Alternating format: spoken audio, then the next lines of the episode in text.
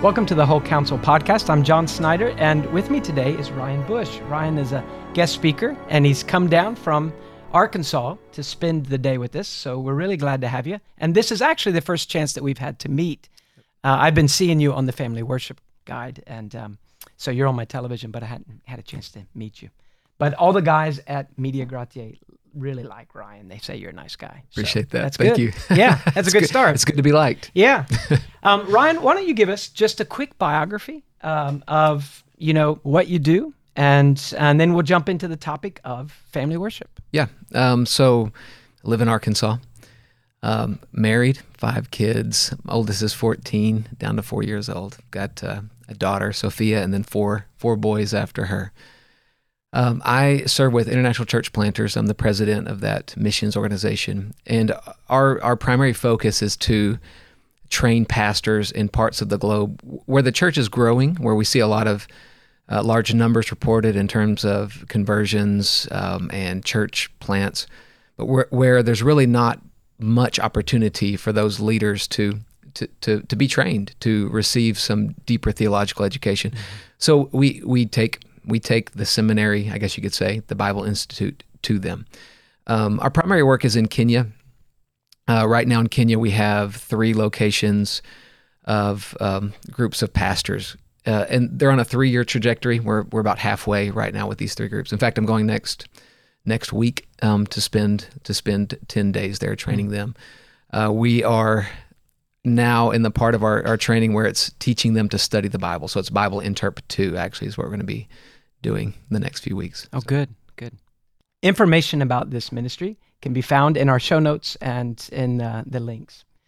Well, let's talk about family worship, because you've put together this practical guide to family worship. Yes. And so it's been out a little bit. We've had pre-orders and now regular orders. So folks have been encouraged by it. Very practical. Mm-hmm. Really, you know, a how-to, especially for folks who are struggling. Yeah. You know, like, I want to do that, but, you know, I'm not a pastor. You know, mm-hmm. So if I'm not a really good speaker, how do I lead my family in this, especially when there are a lot of difficulties? Yeah. So when we think of family worship, either beginning the day, turning the heart toward the Lord, or at the end of the day, kind of pulling together all those strings of life mm-hmm. and bringing them back under that, the wonderful realities of our God. There are a lot of hurdles. Mm-hmm. What do you think are some of the difficulties that a parent or, you know, a grandparent would face in that? Yeah. Yeah, and I think it is good to acknowledge that it is hard. It's not helpful. It wasn't helpful to me to see it as something that was easy for a lot of people. And why is this hard for me? Well, the fact is, it's hard for everybody. Family worship is it's a discipline, and it's not complex. It's quite simple. It's quite a simple thing, but it is. That doesn't mean that it's easy. The example I like to use is, you know, if I told you to go pick up that boulder, weighs 500 pounds, and set it on this table, that's not a complex task. It's simple, right? Mm-hmm. It's not easy. Now, for you, it probably would be easy, but for most of us, that'd be a tough task to complete. So family worship is a similar thing. It is a simple thing to know what it is, and it's not complex. Anybody can understand it. But when we face the fiery darts of the devil, when we face the selfishness of our own flesh and the distractions of the world, then it does become difficult to make that a priority in our lives. And that's really what it is. That's the base of all the hurdles. Those 3 things that I mentioned. And as especially you men who are leading your family, you've got to go to battle for your family, for the sake of their spiritual well-being and their souls, to overcome those difficulties and continue with this practice, start this practice. I think, you know, it does take, it is in a sense, it is like pastoring. It's like pastoring your family. Yeah. And the dad then is a representative, you know, as a believer, as a representative of Christ to the family, as a shepherd, you know, as an intermediary, to not as a mediator, but, you know, as a pleader. Sure. You know, we speak with God on behalf of our family. We speak to the family on behalf of God, and as a prophet to talk to them about the things that are real, that aren't just surface. It does take wisdom to know how to do that with your family. Yeah. You know, and so the practical guide can be applied to the family, but it does take wisdom. I remember, you know, with our three youngest kids, they're all very different personalities and very different ways of responding to it's family worship time, you know? Yes. Yeah. So oldest one, not so interested. He wasn't, none of them were Christians at this time, not so interested. Middle one, the girl, very well behaved. And the youngest one, a monkey, you know? I don't know where, it's straight from the zoo. Yeah. And his name is Andrew, right? Now, so I'd love to embarrass him. Andrew would just, for the first years of his life, I don't think I saw him sit on his bottom. He sat on his head. So he would sit beside me on the couch while I'm doing family worship. And then, so he'd do a headstand, basically. Yes. And every once in a while, I'd just kind of get a little, lose my patience. I say, Andrew, we are talking about things about God and about your soul.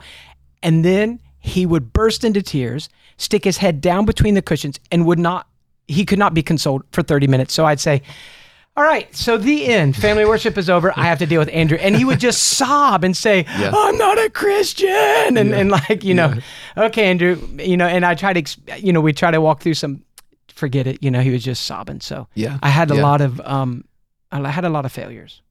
Yeah, me too.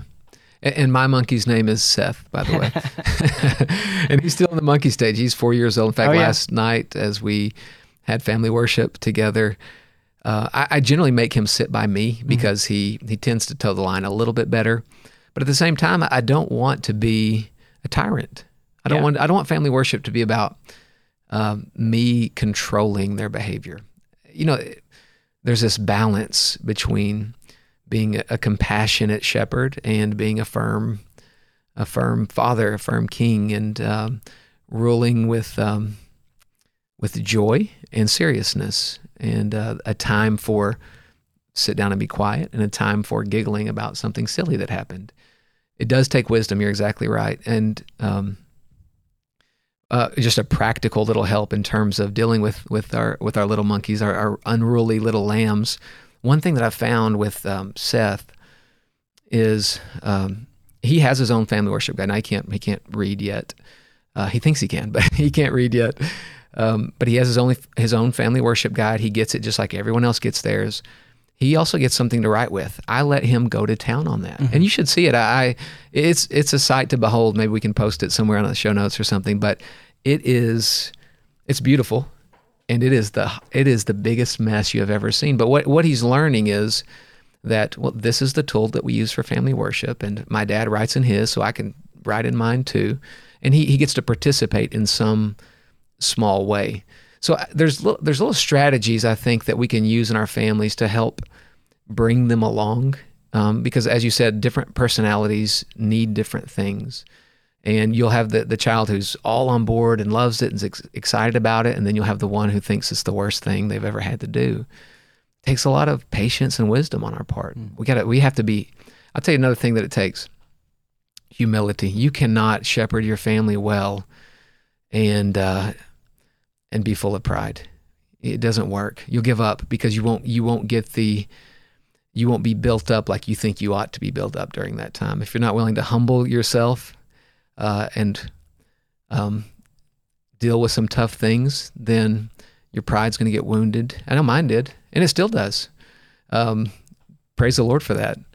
That's another part of family worship we talk about, but we have to come at it as a humble shepherd seeking to lead our family, and dealing with them, meeting them where they are. They're all different. Yeah. If you could summarize it just in, if you could only say one thing about family worship when it comes to the goal, what, in your mind, what's the goal as you gather together daily? Yeah. Well, I think it's in the name, worship. To me, that's the number one goal. The definition I use for family worship is a special time set aside in which the head of the household gathers his family together to worship the Lord through the ordinary means of grace. But oftentimes I'll add in another little phrase in there, and receive blessings from him. Now, I hesitate to do that because it's not about that, obviously. But man, the blessings of worshiping with our family day in and day out. Well, here's the bottom line. I desperately need it. I need it. And I tell my family that. I fight the condemnings of my own heart throughout the day, and the fiery darts of the devil and my own flesh. And we typically do family worship in the evening. And when we gather together, many times, not always, but many times it's not like, okay, we need to do this. I need to stay disciplined. It's like, for me, it's like, I need to get my heart still before the Lord with my family. So number one, it's worshiping the one true and living God, the chiefest and best of all beings. Number two, we need him. We need him to nourish us, to minister to us, to meet us in our deep need. As you know, as you prayed over lunch today, that was very meaningful to me, saying we're just as needy today as we've ever been. That's true. That's true for me. Yeah. Yeah, really, a great expression of humility. And it makes me think of James 4. I tried to apply this to personal quiet times, to the churches gathering to seek the Lord, yeah. That God resists the proud, the self-sufficient. Yes. And he gives grace, everything I need in that word, grace. Mm. He gives it freely to the humble, yes. To the family or to the individual that lives by this sweet expression, I need you. You're not extra. You mentioned heads of households as the normal leaders of family worship, but you have also mentioned in other places that there are, what we would think of as non-traditional families. Yeah. So kind of give us a couple of examples of those and what advice you would give. Yeah. I think where we need to start with that is that family worship, gathering our little flock together, whoever's living under our roof, that is, ought to be a regular thing. No matter what the family looks like, I think we need to start with, this is what we ought to do. And then we ask how. It's never should. It's never should we gather together to worship the Lord as a family. There are certain family situations that can present some difficult, interesting circumstances. Probably the most common one would be a single mom who's has her children. She desires for her family her kids to know the Lord, to grow in the Lord. She desires that for herself. She hears a family worship and she thinks, well, they talk about the father leading that and him being the pastor of the household. Well, what about me? Well, the fact is that the mother needs and can step into that role for her children. Now, there's good reason for her to feel uncomfortable with that at times, especially if she's never done it before. Just starting, she might feel like, I can't do that. So this guide that we put together is a helpful thing for that, but also a really helpful exercise is to join another family that's already practicing that well. Maybe there's a family in your church that does that you can join with. Also, grandparents who have young children in their home, they might not have as much energy as a younger set of parents, but I would encourage them to make sure and save up some energy to dedicate that time to lead those kids in family worship. They need it. Foster parents, there might be at times, depending on the state, some restrictions and some things that they need to be wise about. Mm. But what an opportunity! The Lord has placed these children in his providence and wisdom in a household that they aren't biologically a part of. What an opportunity to share the goodness of the Lord and the gospel with them through family worship. So, there's a bunch of different scenarios that could take place, but it should be practiced and it should be made a priority. It's a matter of asking the Lord for wisdom to move forward in that. What would you say to someone who says, I'm really having trouble with the kids? My example would be me, not my kids, me. I was the trouble. When growing up in a godly home, but not one that had really ever been exposed to this much of this kind of a thought. And so I remember my father. At one point, he must have read about it or heard about it. And so he said, well, we're going to have family worship. I thought, what's that? We do that on church day, right? So yeah. I was probably at this time, nearing teen years. Mm-hmm. And I was not a Christian. Mm-hmm. So I, you know, I remember, you know, being quite a, you know, a problem.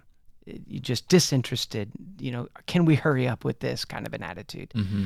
How would you advise a parent who's about to toss in the towel or afraid to pick up the towel because they look at their kids and think, you don't know my kids. Yeah. Like, it's just impossible. Yeah. Yeah. They're never going to go for this. Yeah. I can already see them stomping to their room and slamming the door. Yeah. And that's typically a problem.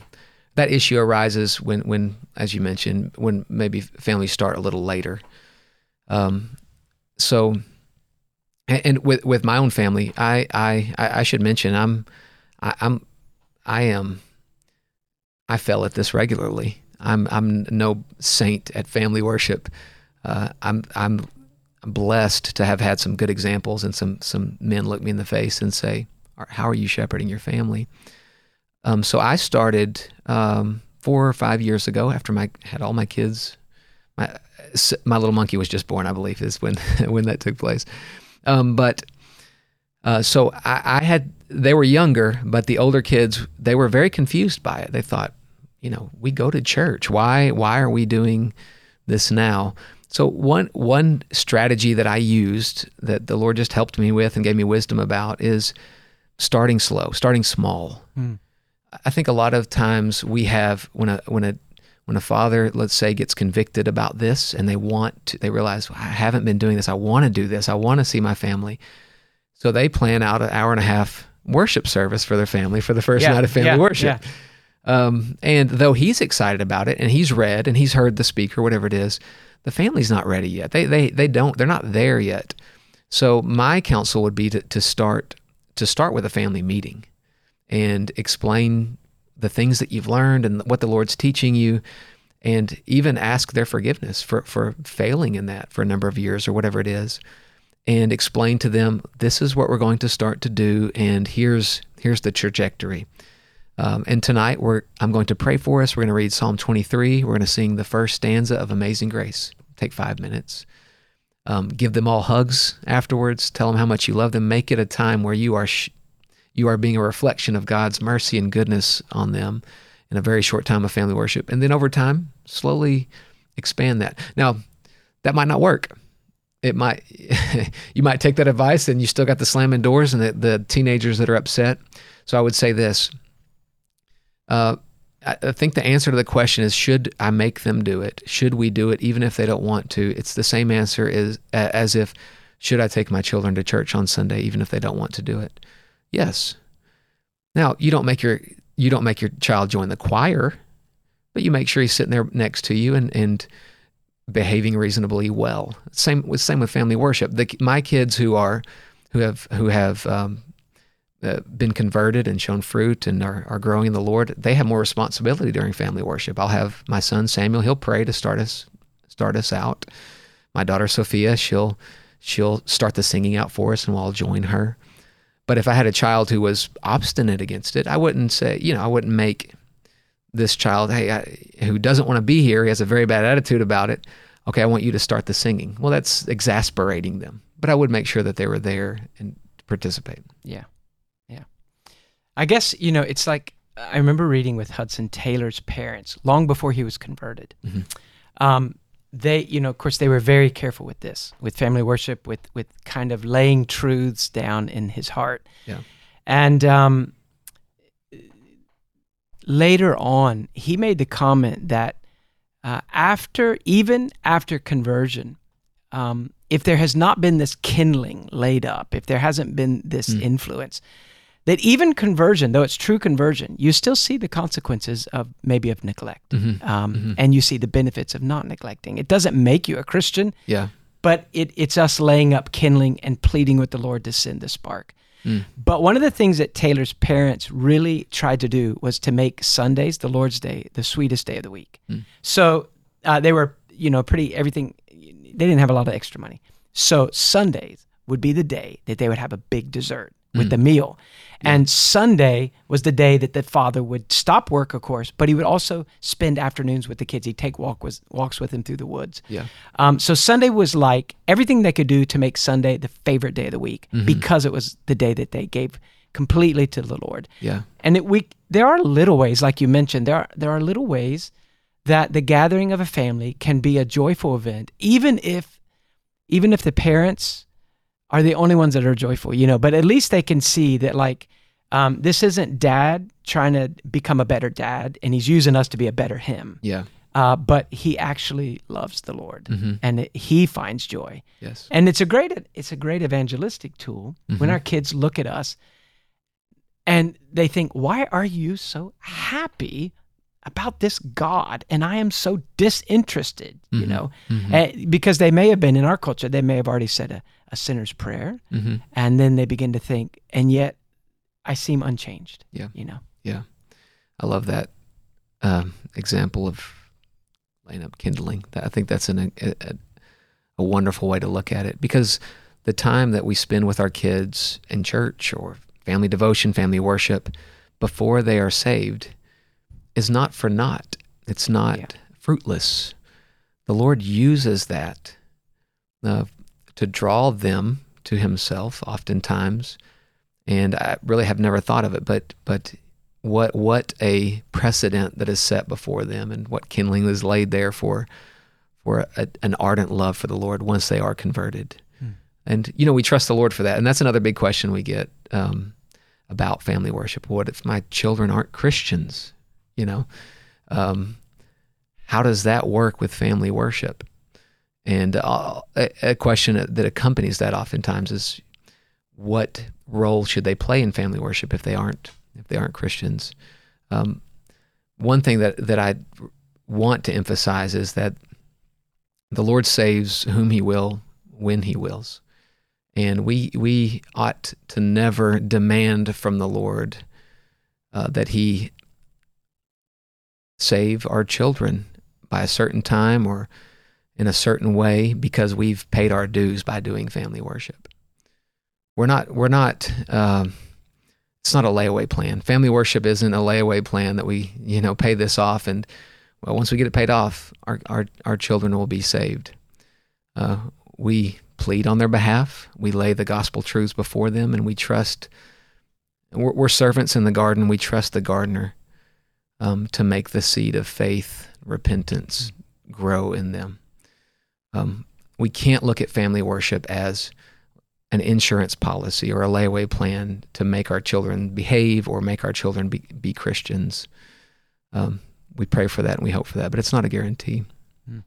Yeah, that's a really helpful point. We homeschooled our children, and it's just very easy to find people in churches who have paid a high cost, whether it's homeschooling or family worship. I mean, they've made choices that were different than what they grew up with. Mm-hmm. And it is a fundamental aspect of human nature is that you think it was a layaway plan. Yeah, you think we're owed something. Yeah, and it's like, man, God really failed me. Yeah. Or God paid off and that was worth it. Yeah. And if you do it like I do it, you'll have great kids too. Look at the formula. If you follow these three steps, then your son will be a preacher when he grows up. Yeah, but how different when a child sees a parent gather, not to bribe God, mm-hmm. not to guarantee that my family won't go through the heartbreak that the family down the street's going through, but because my mom and dad love the Lord, and they think it's a privilege to draw near through Christ. Yeah, absolutely, absolutely. Well, Ryan, we have here your practical guide to family worship, which we've mentioned, but I don't want us to quit the podcast before you just walk us through what are the basic elements in this. Yeah, I'd love to. So, we spent a lot of time working on this, and this really came out of my own struggle at home, as we've talked about already a bit. When I started to do family worship with my family, the biggest issue I came up against was I started out really excited at first and was doing family worship each day. But, as life caught up and as it got, the excitement kind of wore off, it became a burden to try to get prepped for it. It started to become really difficult, and so I throw something together quickly, or I just wouldn't do it at all. Mm. So I thought I need something to help me that's there waiting, so that if I don't have any time to prep whatsoever, we have something to open up to look at, and we can have a good, solid, biblical time of family worship. So that was the start of all of this. That's why I put together a guide to family worship. Now, in this guide, it's simply 30, really what you could say is orders of service for family worship. It includes a Bible reading, which is something that each family chooses what they'd like to do on that, a memory verse, catechism questions, a section from the 1689 Confession of Faith, a pre-written, a written-out Puritan prayer that we've modernized to make more readable, more prayable, and then a hymn, a solid hymn that you can sing together with your family. So we put that together, and then we, as we shared this, we realized that some training would be really helpful as well. So we recorded 8 teaching sessions, and that's included in the Bible study set, the Family Worship. It's called A Practical Guide to Family Worship. It comes with a workbook that goes along with the teaching sessions, and of course the teaching sessions as well. Inside this workbook is the DVD and the digital access code. So the idea here is 8 25-minute teaching sessions that you could go through really very quickly if you wanted to, or one a week, whatever you or your group decided. But it kind of lays the groundwork, the foundation for a biblical basis for family worship, how it's been viewed over Christian history, some practical aspects of it, and helps set the stage to get you ready to start using the guide to family worship with your family. And I should mention, it's really ideal if all of the members of your family, especially the reading members, has their own copy of this. You can do it with one or two if you pass it around, but it's just a lot more convenient. It works a lot smoother, a lot easier if everyone has one. It's a tried and true method. It's not the only option out there, but it's one that I've it's been forged in the fire of the Bush household over many years, and a lot of folks have shared with me how it's been a blessing to them. One in particular, a brother in nearby town, he keeps a stack of them handy. Anytime a family comes to him, he's a leader in his church. Anytime a family comes to him seeking help, really with anything, he sets them on the path of practicing family worship. He takes them a few copies and he shows them how to do it. So it's my hope that this would help families to experience the joy of worshiping the Lord together day by day. It's been such a joy in my life. I want other families to experience it. Yeah. Well, thank you for being here, Ryan. It's really been good to hear, and to hear you give some just real practical counsel on how we can seek the Lord together. It's been a pleasure.